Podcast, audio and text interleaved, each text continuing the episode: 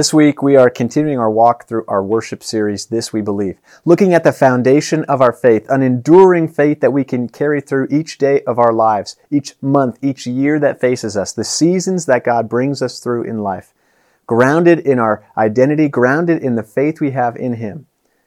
So, we talked about what it means that, that we have the Ten Commandments from God that reveals that we need Him. We've talked about a creed, a, a summary of who God is, what we believe about Him and now we're going to talk about something that God does to us. But before we talk specifically about baptism, I want to maybe remind you of something that you experienced in life that I did. When I was in high school and started to drive, and maybe I've talked about this before, when I started to drive and leave the house on my own, before I left, my parents, my mom especially, would always say, uh, John, remember, whatever you're doing out there, you're representing the Corollas family name. I don't know if you received the same little uh, encouragement or the same sort of warning when you were younger, but uh, there are times where our family name plays a significant role in our lives. I think as we grow and develop, we begin to realize what that name means more and more. Maybe at the, uh, maybe sadly at the death of a loved one, when, when a grandparent or a parent passes away, we realize, wow, I'm carrying this legacy forward. Who I am is shaped by the people that have come before me. And so I want to live a life that, that honors and cherishes that same legacy, that same story, those same characteristics, maybe an honorable business owner or, or an ethical doctor or uh, simply a, a wonderful parent. These things shape who we are and it impacts the kind of life we want to live moving forward. Our identities take a, take a large part of our, our, our attention, our intentionality the actions that we carry out, the way that we speak with other people, the ideas and goals we have for our own futures. Identity plays a, a, significant and important role, especially our family identity. Now, maybe you don't have a good relationship with your family, and then that identity takes on a different kind of tone, where now this is something I want to avoid, or this is something I want to separate or distance myself from. And that sometimes can be uh, the right thing to do. Sometimes it, it's hard to walk through life because we didn't choose this family. We didn't choose this identity. There are certain things as we are growing up that our parents did, and we're like, I'm never going to do that. I'm never going to say that. And then you go back and you realize, uh, you know, you, you say something in a moment of high emotion, and then you pause and you're like, oh my gosh, I, th- I think that was my dad, or I think that was my mom. That's something that I grew up hearing, and now all of a sudden I'm the one saying it. What I'm trying to say is our, our families, our identities, the name that we carry has a significant impact on our lives. The same is true of our faith. The same is true of our faith in the moment of baptism. Baptism is a moment where, not, not where we choose to be called a Christian, but where God chooses to call us his child. He extends His grace and mercy to us. He washes us clean of our sin in baptism and He marks us as His own. He calls us His own. Over at the preschool, when we talk about baptism birthdays, we celebrate each month the kids that were baptized uh, when they were babies or maybe a year or two prior.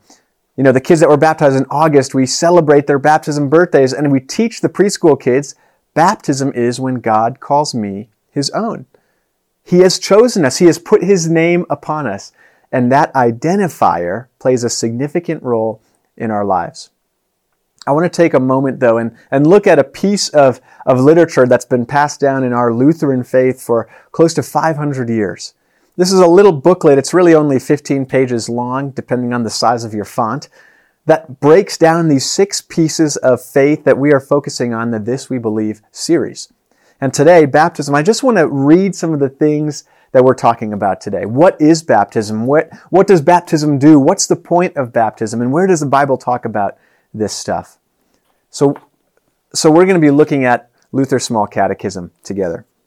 Luther writes the first question is, What is baptism? And he says, Baptism is not just plain water, but it is the water included in God's command and combined with God's word. God said, You need to baptize people. He said, This is how you baptize people in the name of God the Father, the Son, and the Holy Spirit. And this is what you do when you're witnessing and people are hearing the gospel news and realizing that God is pulling them into his family. So what is that word of God that this water and command are combined with? Jesus says in the last chapter of Matthew, Therefore go and make disciples of all nations, baptizing them in the name of the Father and of the Son and of the Holy Spirit, Jesus told his disciples as he was about to ascend back to heaven, this is what you do. You church leaders, you people who are sharing the gospel, baptizing people, making disciples, teaching the commands of God. This is what you do. This characterizes the faith. Baptism is something we do because Jesus told us to do it. We're following his instructions. We're doing what he called us to do. So the question then is, what benefits does baptism give? It works forgiveness of sins, rescues from death and the devil, and gives eternal salvation to all who believe this, as the words and promises of God declare. So, of course, the follow up question is what are these words and promises of God? Where does God declare and promise that these are the benefits? Jesus says in the last chapter of Mark, whoever believes and is baptized will be saved, but whoever does not believe will be condemned. God works through tangible means. We recognize this in how we celebrate communion and how we celebrate baptism, but even when we look to the cross, God chose to send Jesus as a real person, a real human being. He died on the cross, a real death, crucified. He hung there, was taken down, was buried in the ground. And through that very real, very tangible, very uh, physical thing, God brought about the payment that our sins caused us to owe Him. He raised Jesus from the dead to show us that He meant what He said. Jesus is the chosen one to bring about forgiveness. And He communicates, He extends, He delivers that forgiveness to us through baptism. Now, this is a little bit of a longer part, but the question is how can water do such great things? Well, certainly not just water, but the Word of God in and with the water does these things, along with the faith which trusts this Word of God in the water. For without God's Word, the water is plain water, not baptism. But with the Word of God, it is a baptism. That is a life giving water, rich in grace and washing of the new birth and the Holy Spirit, as St. Paul says in Titus. He saved us through the washing of rebirth and renewal by the Holy Spirit, whom He poured out on us generously through Christ Jesus our Savior, so that having been justified by His grace, we might become heirs having the hope of eternal life. This is a trustworthy saying. The washing of rebirth and the renewal of the Holy Spirit. We see this happening the very moment of it taking place in baptism. Jesus said, This is what marks my followers. This is what determines they are my people. This is how God says, You are my child. You are going to profess the faith you have. You are going to be declared baptized in the name of my name. And you are going to be dipped in the water or covered in the water, washed in the water. And that water, combined with my word and my promises declared over you, it washes you of your sin. It delivers forgiveness to you. It marks you as his child. So finally, the, the small catechism closes with this. What does such baptizing with water indicate?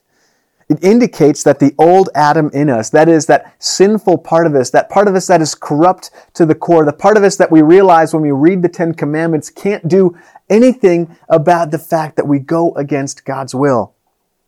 That part of us should, by daily contrition and repentance, that is, realizing we are broken and turning to God, be drowned and die with all sins and evil desires, and that a new man, a new person should daily emerge and arise to live before God in righteousness and purity forever. Okay, that's a great idea. That sounds good, but where is this written? St. Paul says in Romans chapter 6, We were therefore buried with him through baptism into death, in order that just as Christ was raised from the dead through the glory of the Father, we too may live a new life. I love how Martin Luther takes this picture of baptism and says, this is a daily practice we can have. This is something that should characterize our lives and something we should remind ourselves of each and every morning when we wake up. And whether it was nightmares in the evening or anxiety that carried us through the night or simply a, a big day facing us, we know that we don't have what it takes to live the perfect life. But in baptism, God has given us His promises. He has forgiven us of our sins and He has said, through me, you will live this new life. You will be characterized by my name. You will be noticeable because you're one of my followers. And I did that to you in baptism. We turn back to baptism as a comfort in times of struggle. When we are wondering whether we really count as a Christian, when our, when our faith starts to falter, we can say, No, God declared me his child in baptism. I can trust in his promises. He marked me as his own with that very water and that very word. Baptism is such a comfort. So whether or not you are a good representative of your own last name, God calls us to live this new life in baptism of identity of His child.